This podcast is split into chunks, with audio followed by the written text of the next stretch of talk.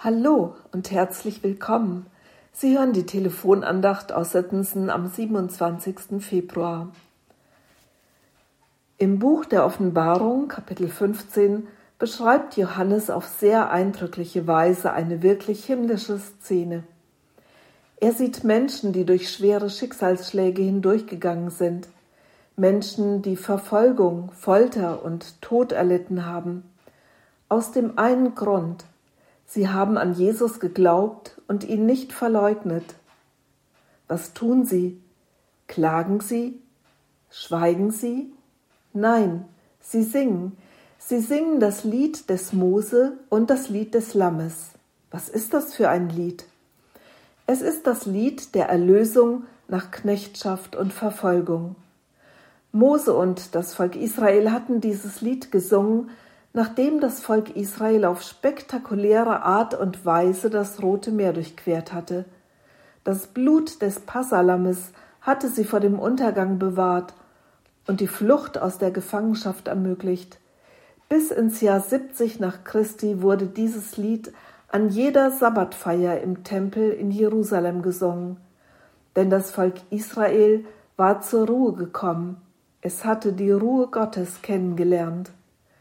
Jetzt singen es diese vielen Märtyrer, die auch den Schrecken der Verfolgung hinter sich haben. So wie es im Tempel üblich war, singen sie begleitet von Hafenmusik. Sie feiern Gottesdienst.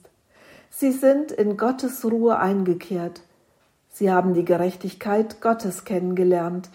Gerechtigkeit, die alles verwandelt, was so schlimm war, die alles wieder gut macht, was zerstört war, Sie singen, groß und wunderbar sind deine Werke, Herr allmächtiger Gott.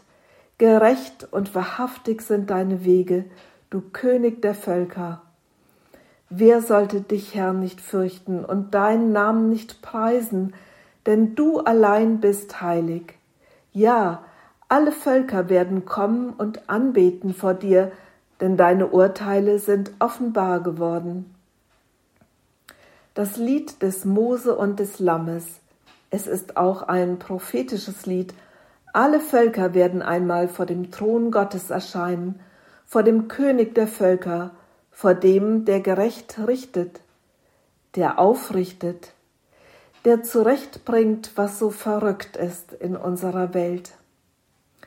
Kriege, Flucht und Klimakatastrophen sind nicht das Ende so wie Sklaverei und Verfolgung des Volkes Israels nicht das Ende war.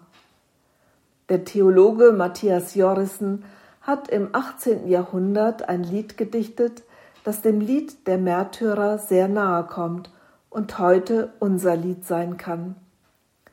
Jauchzt alle Lande Gott zu ehren, rühmt seines Namens Herrlichkeit und feierlich ihn zu verklären, sei Stimm und Seite ihm geweiht. Sprecht, wunderbar sind deine Werke, o Gott, die du hervorgebracht. Selbst Feinde fühlen deine Stärke und zittern oft vor deiner Macht. Dir beuge sich der Kreis der Erde, dich bete jeder willig an, dass laut dein Ruhm besungen werde und alles dir bleib untertan. Kommt alle her, schaut Gottes Werke, die er an Menschenkindern tat. Wie wunderbar ist seine Stärke, die er an uns verherrlicht hat. Mit diesen Gedanken grüße ich Sie ganz herzlich, Ihre Gisela Wichern.